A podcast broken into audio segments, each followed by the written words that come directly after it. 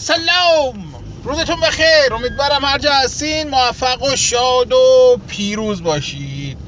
خدمت شما عرض شود. آقا اینقدر قور به من نزنین. نمی‌دونم نویز داره صدا نمی‌دونم چه می‌دونم یواش حرف بزنی بلند حرف می‌زنی نمی‌دونم صدای پس زمینه هستن. خب چه خاکی تو سرم بکنم؟ منه که بچه پولدار نیستم که.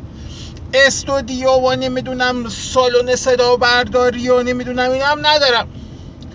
انقدرم پول ندارم که برم بشینم از این چیزا برای خودم درست کنم. من که می‌بینید با اجازه بزرگترا یه مجلس بنده زور زدم زور زدم. یک عدد ماشین شاخ شکسته دارم که اونم هین رانندگی و مسافرکشی باش دارم. یالا یه صدام ضبط می‌کنم. حالا دیگه شما با بزرگواری خودتون ببخشید. بله چیزای خوب می‌خواین تصاویر زیبا می‌خواین نمی‌دونم صدای افکت گذاری شدهش می‌خواین اینا. اینا تو این چیزای جمهوری اسلامی فرابونن اینا شبانه روز از چیزا پر می‌کنن. ما که می‌بینید جز چون جزء فراموش شدگان تاریخیم مثل خودتون که اکثرتون در این چیزها رو گوش میدین در نتیجه خدمت شما عرض شود که دیگه مجبوریم با همین نداری ها بسازیم دیگه. حالا ایشالله اگه بعضمون یه روز خوب شد که حالا انشالله با وجود این دوستان در رأس امور همیشه یومل بدتره حالا فرض بگیرید بالاخره امید بر آدمیزاد عیب نیست دیگه. حالا فرض بگیریم ما هم یه روز وضعمون خوب شد. اگه وضعمون خوب شد گوشی خوب می‌خریم ایشالله نمی‌دونم میریم یه خونه خوب می‌گیریم نمی‌دونم. توش یه استودیو درست می‌کنیم میشینیم اونجا حرف می‌زنیم. حالا بگذاریم. زیاد مقدممون زیادی طول کشید. وقتی که این جنبش که می‌بینید در امریکا شروع شده رو نگاه می‌کنید می‌بینید که اکثر این آدمایی که میان به عنوان جنبش نمی‌دونم مثلا مردمی وارد میدون میشن اینها اکثرا بر علیه یک چیزی وارد کارزار میشن. که عموما در واقع وقتی خوب نگاه می‌کنید سپهر سیاسی این حزب جم... حزب دموکرات آمریکاست. اصولا اینه که می‌بینید وقتی مثلا حمله می‌کنن به این سیاسیون در آمریکا در واقع امر اینها نوک تیز حملاتشون بیشتر به سمت دموکرات هاست تا. مثلا جمهوری خواه. نه اینکه جمهوری خواه اصلا نیستن در دایره حملات اینها اما اینها بیشتر روی کردشون حمله به سمت جمهوری خواه هست. و وقتی خوب داستان رو نگاه می‌کنید ببخشید به سمت دموکرات هست. وقتی که داستان رو نگاه می‌کنید ببینید که ایدل قافل انگار برعکس تمام دنیا که مثلا چپ ها هستن که وارد هر داستانی میشن. اما اینجا انگار در امریکا در ظاهر ام به نظر میاد که این رازها هستن که دارن چپ ها رو می‌زنن و قصدشون اینه که چپ ها رو از صحنه رقابت مثلا سیاسی نمی‌دونم از صحنه سیاست آمریکا حذف کنم اما چرا این پسگردنی محکم رو به ترامپ زدن به خاطر اینکه ترامپ می‌خواد ضد بازی بازی کنه.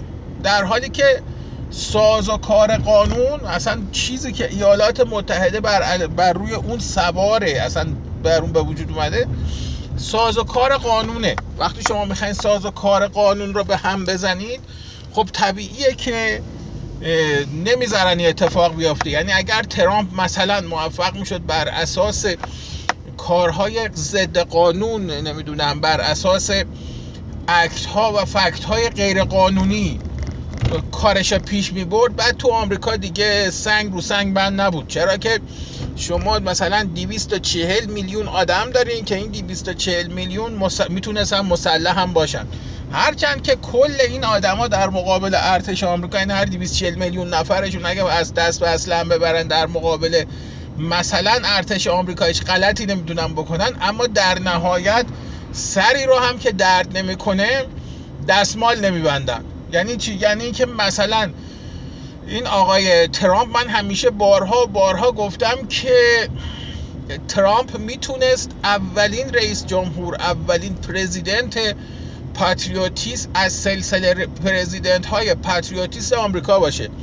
اما این آدم نه اینکه این کار نکرد بلکه همه چیز رو هم از بین برد. چرا از بین برد؟ فقط و فقط به هم یه دلیل که بهتون گفتم. دلیل این که مثلا می‌خواست با پوپولیسم و قانونگریزی کارش پیش ببره. در حالی که کار منطقی این بود که این آقا در چهار سال اول تمام تلاشش رو می‌کرد که مثلا همین کسایی که حالا مثلا میگن جنبش کیو. ما که نمی‌دونیم کیان. اما فرض بگیریم کیو.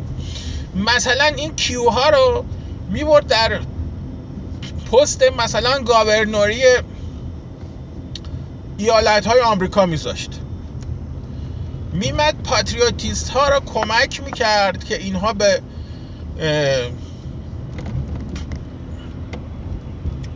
مناسب سیاسی برسن. به میفرستادشون کمکشون می‌کرد برن تو کنگره کمکشون می‌کرد برن تو سنا و در اونجا مشغول به کار بشن. اما آقای ترامپ اصلا دنبال این چیزا نبود. این یه آدم ابن الوقتی بود که دست بر غذا خورد و این رفت شد پرزیدنت.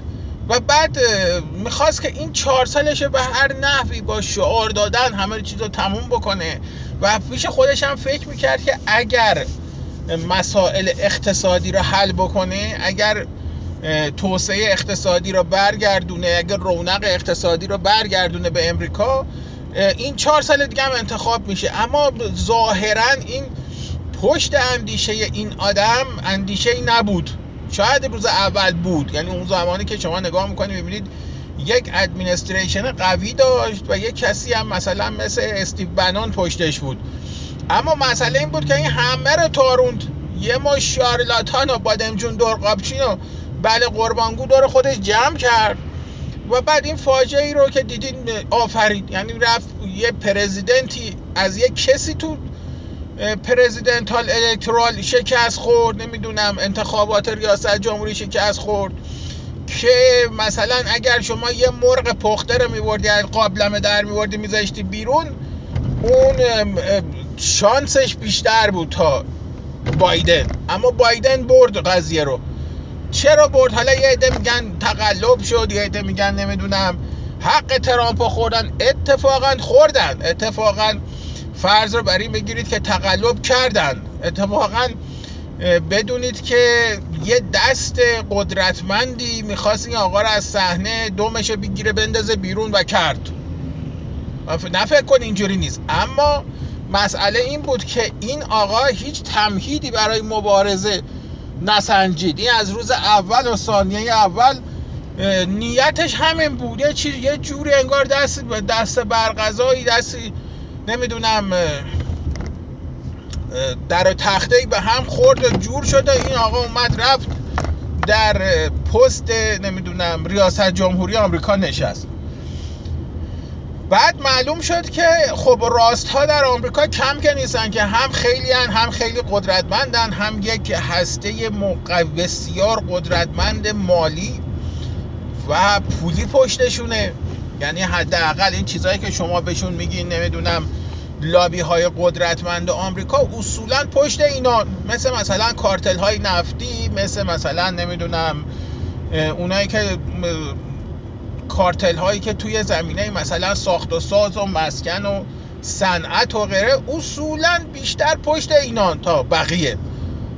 اما وقتی نگاه می‌کنیم می‌بینید در طی چهار سال ریاست جمهوریش این آقای تارانپ اینم نتونست اینا هم نتونست به خودش جذب کنه. یعنی این وقتی نگاه می‌کنیم می‌بینید که مثلا اینایی که جزو جنبش تی پارتی دشمن خونین بابا بودن. به شدت بر علیهش بودن.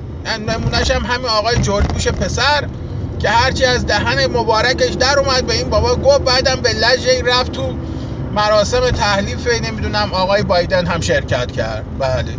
این داستانش بود. حالا چرا داستان به اینجا می‌رسه؟ وقتی خوب نگاه کنید و تهش در بیارید و یه ذره پایین بالاش بکنید می‌بینید که مسئله مسئله پوله. یعنی شما نگاه کنید ببینید که مثلا در این ایران ما حالا می‌خواستم اینا به ربطش بدم در همه ایران ما. این در ایران ما ما یه چیزی داریم بهشون میگن که مثلا اصولگراها. این اصولگراها به ضرب و زور و کتک و دگنک می‌زنن هر چهار سال یه بار این اصلاح طلبا رو با تیپای از قدرت میندازن بیرون اما بعد دوباره هم شکست می‌خورن. چرا شکست می‌خورن؟ چون خودشون هم بین خودشون اجماع ندارن. یعنی شما هر بار که نگاه می‌کنید می‌بینید که کل این اصولگراها یه جورایی توی مثلا انتخابات ریاست جمهوری یا تو مثلا انتخابات مجلس اینا شکست می‌خورن. و چاره کار در این می‌بینن که مثلا کاری کنن که هیچ کس نیاد رأی بده. مردم رو فراری بدن از رأی دادن. و تمام کارهایی هم که می‌کنن اصولا همینجوره. و چرا اینجوریه؟ حالا یه عده میان میگن که آقا اینا خب اینا یه سفره پنه یه مشتم دوز لاشخور به اسم نمی‌دونم مثلا اصلاح طلب و اصولگرا نشستن پاش و دارن این سر این سفره دارن می‌خورن. اتفاقا این حرف کاملا درسته. اما اینجا پارادوکس این حرف اینجاست که اینا همه دور یه سفره نشستن. اما هر کی یه طرفش داره می‌کشه به طرف خودش. و به زودی این سفره پاره میشه. حالا یا زود دیر یا زود این سفره آخرش پاره میشه. یعنی یعنی همین اتفاقی میفته که الان افتاده. یعنی چی؟ یعنی که مثلا الان چیزی که ارجنت مملکت ملت نه ملت ما هر کدوم از این 200 کشور کره زمین توش ارجنته مثلا واکسن کروناست. اما برای این آقایون از بس که تو کش و قوسه کشیدن این سفره به سمت خودشون هستن اصلا چیزی که اهمیت نداره در درجه دهم اهمیت هم براشون قرار نداره. همین این واکسن مثلا چیزه واکسن کووید 19 چرا؟ چون خودشون به سرعت روز اول رفتن بهترین واکسن نمی‌دونم فایزر رو وارد کردن برای خودشون تزریق کردن. حالا هر چند میگن نه آخر واکسن نمی‌دونم. فایزر نبوده اون یکی آسترازنکا بوده از انگلیس آوردن حالا از هر جا که آوردن اصلا برای ما اهمیتی نداره. آوردن دو دوز دو دوز هم هر کدوم به خودشون زدن بعدم رفتن سر دعواشون. بقیه مردم هم ول کردن به امان خدا. و حالا چرا حالا داره اتفاق میفته حالا یه عده میان داد قال بده که بیاین رأی بدین که این اشتباه ترین کار ممکنه. یه دم میام یه دم زور می‌زنن یه کاری به مردم بکنن که بگن آقا رنگ ندین. اتفاقا رنگ ندین. چرا رأی ندین؟ به خاطر اینکه طی تقریبا من می‌تونم بگم طی سی سال گذشته سی و دو سال گذشته تمام این حکومت ها یعنی تمام بدنه اجرایی کشور تمام بدنه متخصصین کشور همشون سمپاتای این اصلاح طلبا بودن. و این اصلاح طلبا این چیزی رو که امروز شما می‌بینید این شاکله ای که تو ایران وجود داره رو اینا درست کردن. یعنی بعد اینا درست کردن خوبم هست اینا درست کردن.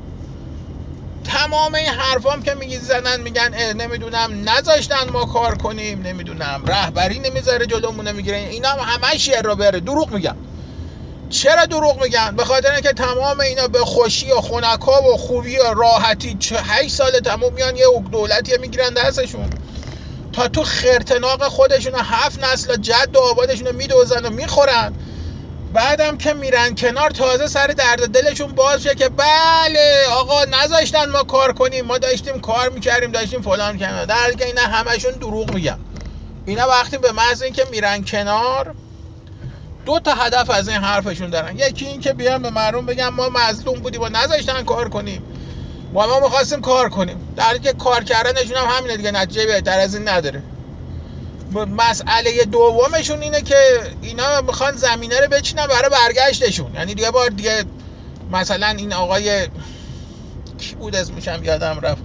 وزیر صنایع این آقای دولت اول آقای چیز همین روحانی. این تاله ده بار شده وزیر. ده بار تاله شده وزیر. نمی‌دونم یک مدتی هم در حدود نمی‌دونم ده سال دوازده سالم رئیس کل پتروشیمی های سراسر کشور تمام این قراردادهای نفتی و نمی‌دونم پتروشیمی اینا دست این بابا بود. خب این بابا بعد اومدن حالا که رفت شد وزیر این آخرین دوره. اولا که انقدر پیر بود دیگه اصلا نفس نداشت بکشه یا خواب بود یا چرت می‌زد. بعدم اومد تمام رانت مملکت ریخت تو حلقه یه مش نمی‌دونم راند خور مثل خودش بعد اومده تقش در آورد گفتن این بابا فقط حساب نمی‌دونم. سپرده ثابت بانکیش مثلا 15 هزار میلیارد تومنه. نمی‌دونم. بعد اومدن گفتن نزدیک به چهار هزار تا شرکت. این یا مال خودشه یا مال خانوادهشه یا تو تو هیئت مدیرش عضو رؤسا و نمی‌دونم رئیساش و نمی‌دونم فلان و بهمانش. خب شما نگاه بکنه ببینید این آدم غیر از که میگه من اصلاح طلبم.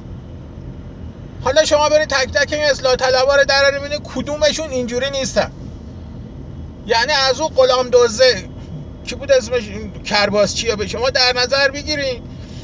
برین جلو. هم تو برین جلو. ببینید کیه پیدا می‌کنه که اینجوری نبوده. دست کدومشون تو این پول ملت نبوده. اینا چرا اینا حالا چرا اینا اینجوری می‌کنن؟ چرا دنبال این پولن؟ به خاطر این اینکه اینا ریشه نداشتن. اینا یه جماعتی بودن بی ریشه بی بون بی بدون چی بهش میگن؟ بدون سبقه تاریخی خانوادگی. یهو در آسمون وای اینا افتادن زمین. هر کدومش هم توی پست و مقامی نشستن و بعد بعدها یعنی ده سال بعد از اینکه انقلاب پیروز شد اینا تازه به این نتیجه رسیدن که ایناد بیداد ما اگر بخوایم بر این مملکت دوام داشته باشیم در قدرت مجبوریم که خاندان بسازیم. و برای خاندان ساختن پول می‌خواد. شما برید ببینید این خاندان های قجری چجوری تو ایران به قدرت رسیدن.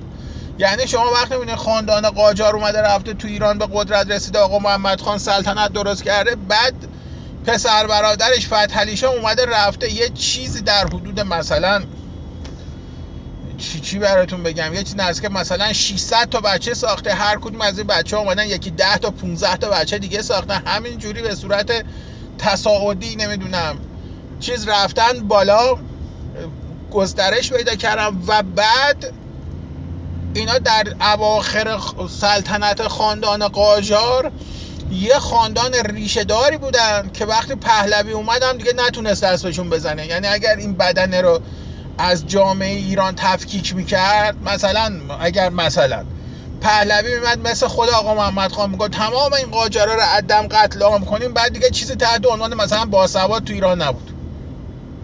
چیزی تحت عنوان مثلا مهندس و دکتر رو نمی‌دونم اینا تو ایران نبود. نمیموند. بعد مجبور بودن همه چیز از صفر شروع کنن. یعنی وقتی دانشگاه تهران رو انداختن مثلا یه پنجاه نفرم بودن که بینا می‌گفتن دکتر. سی چل نفر بودن.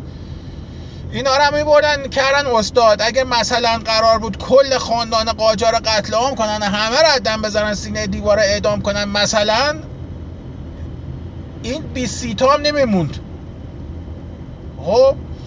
بعد شما نگاه می‌کنید ببینید که اتفاقا این خاندان قاجاری که این همه ما امروز فوششون میدیم این همه مثلا دریوری بهشون بگیم هر چیزی در موردشون صحبت می‌کنیم اینا در دوره پهلوی جخت تازه شکوفا میشن. یعنی این خاندان ها به صورت نزدیک به 200 سال دزدی کردن مفخوری کردن قتل کردن کشتار کردن نمی‌دونم ملت ایران خونش مکیدن. اون موقعی که می‌خواستن به فرهنگ و به صنعت و به اقتصاد و نمی‌دونم به ملت ایران خدمت کنن اون موقعی بود که پهلوی ها اومدن. یعنی شما نگاه می‌کنی می‌بینی که یه مقطعی ما تو تاریخ ایران داریم که نمی‌دونم یه عکسی هست تو کتاب فراموشخانه و فراماسونری ایران. اگه بری این عکس نگاه بکنی می‌بینی که مثلا نه نفر هشت نفر برادر نشستن همه برادر. پسرای عبدالحسین میرزا فرمان فرمان. نمی‌دونم غلام حسین فرمان فرمان نمی‌دونم ملک حسین نمی‌دونم ملک فلان فرمان فرمان عبدالحسین فرمان فرمان محمد رضا فرمان فرمان همه نشستن. بعد نشه اینا همه لباس وزارت تنشونه یعنی دارن میرن بارام خدمت شاه. همین محمد رضا شاه خودم. نه رضا بعد نوشتن نمی‌دونم فلانی وزیر اقتصاد داداشش رئیس کل بانک مرکزی داداشش وزیر نفت داداشش وزیر نمی‌دونم فلان داداشش رئیس کل بانک مرکزی داداشش فلان. یعنی همین ها میری وقتی نگاه می‌کنی می‌بینی اون قسمتی از تاریخ ایران. اون قسمتی از تاریخ ایرانی که ما امروز بحثش می‌کنیم میگیم که این تاریخ به شدت چیز شده. می‌بینیم مثلا اوج جهش های اقتصادی ایران اوج قدرت یافتن نمی‌دونم اقتصادی ایران این موقعی که ایران داره میره بشه ژاندارم منطقه. بدنه بروکراتیک جامعه ایران بدنه بروکراتیک دولت. همینان. همین بچه قاجاری ها برید بخونید اینا رو. من دارم فقط به تو فکت میدم. شما برید مثلا کتاب فراموشخانه و فراماسونری بخونید. همینا تمامشون فراماسون بودن. تمامشون هم در خدمت خاندان پهلوی بودن و این جهش های اقتصادی رو هم ایجاد می‌کردن. حالا اینا بعد از جمهوری اسلامی خودشون به این رسیدن که خیلی آدمای بیریشه خیلی هیچی نیستن. اومدن برای همه برای خودشون خاندان درست کردن. شما امروز نگاه نکنید. 120 سال دیگه 150 سال دیگه یکی پیدا میشه میگه من جد بزرگم سید محمد خاتمی بوده اون که مثلا دو دوره رئیس جمهور ایران بوده. بعد این آدم سر کلش پیدا میشه با میلیاردها دلار پولی که جد بزرگش 120 سال پیش دزدیده. و به این گذشته کسی اون موقع دیگه کسی نمیگه جد این دوز بوده. اون موقع دیگه کسی نمیگه جد بزرگوار این آدم کش بوده. میگن نوه فلانیه نمونه بزرگ این عین این مثال همون کسیه که امیر کبیر رو کشته. یعنی شما وقتی بری نگاه بکنید اسمش هم یادم رفت. شبونه یه حکمی از طرف ناصر شاه میرن میدن به این آقا میگن که همین الان اسبت سوار میشی میری کاشان امیر کبیر می‌کشی. میگه کو حکم؟ میگن یه حکم. حکم می‌گیری نگاه می‌کنی میگه بله مهر شام زیرش. مهر لول می‌کنه بذاره تو جیبش میشینه رو از یه تک میره تا کاشان.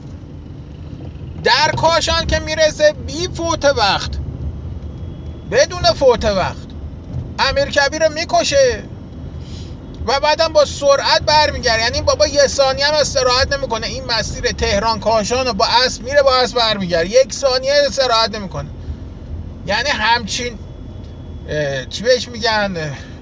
حس وظیفه شناسی داشته. این آدم. میاد. میاد در خاندان میاد میره به شاه میگه من اینو کشتم. حالا شاه چهار تا فوشش میده. دو تا پس کردنی بهش می‌زنه. اما در نهایت به این یه لقب حاجب و دولم میده. مجبور میشه حقوق سالیانم براش تعیین می‌کنه. حکم حکم حکومتی هم بهش میدن. بعد این فراش هم شروع می‌کنه با دزدی کردن. بعدها معلوم میشه فاسق مثلا چیز هم هست. شده. این مهد اولیا مادر شاه هم شده. خب حالا این آدم به اینجاش نگاه نکنیم. بعد ببینیم بچه هاش کیان. خب یکی از بچه هاش میشه یکی از نوه هاش مثلا میشه بنیانگذار نمی‌دونم صنعت فلان در ایران. یکی از نوه هاش میشه نمی‌دونم بنیانگذار ادبیات نمایشی در ایران نویسنده همین کتاب جعفرخان از فرنگ برگشته میشه.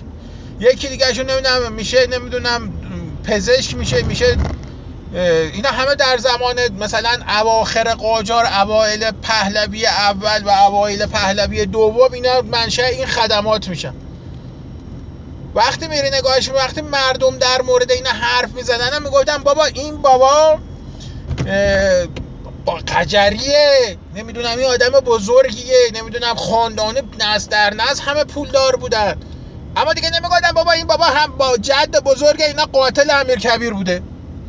دیگه اینا رو کسی نمیگه. فراموش می‌کنه. این همین کاری که در الان میشه. یعنی شما نگاه کنید مثلا این غلام کرباسچی مثلا نمی‌دونم هر کدومشون. حالا هر کدوم این اصلاح طلبا نمی‌دونم. یارو کیه؟ اصولگرا هر کدومش نگاه کن اینا تا تو خرتناقشون تا تو گلوشون تو فاجعه تپیدن. تو نمی‌دونم تو قتل دست دارن. تو آدم کشی دست دارن. تو جنایت شریکن. همشون همشون. خب؟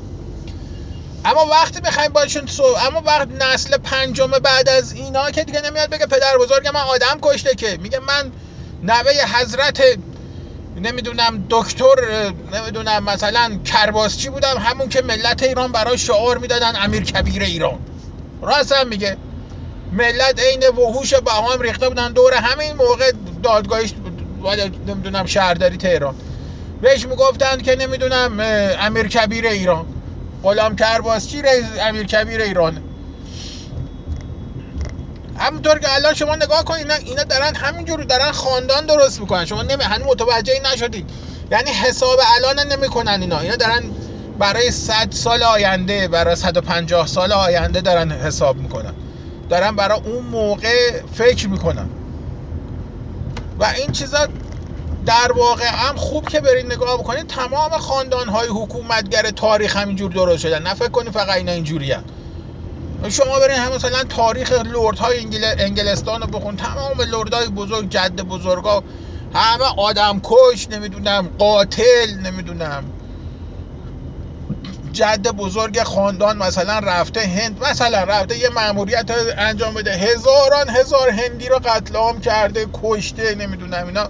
تا یه ثروتی رو مثلا تونسته به دست بیاره تو آفریقای جنوبی چه جنایت هایی کردن؟ اما دیگه کسی حالا نمیگه که فرزند فلانی نمی‌دونم بابا بزرگش بوده بهش میگن لورد فلان سر فلان فلان بهمان نمی‌دونم بارون فلان نمی‌دونم. اما این بارونه سره چیزه. و حالا حسن این کار چیه؟ در نسل هفتم هشتمشون اینا میشن خادم ملت.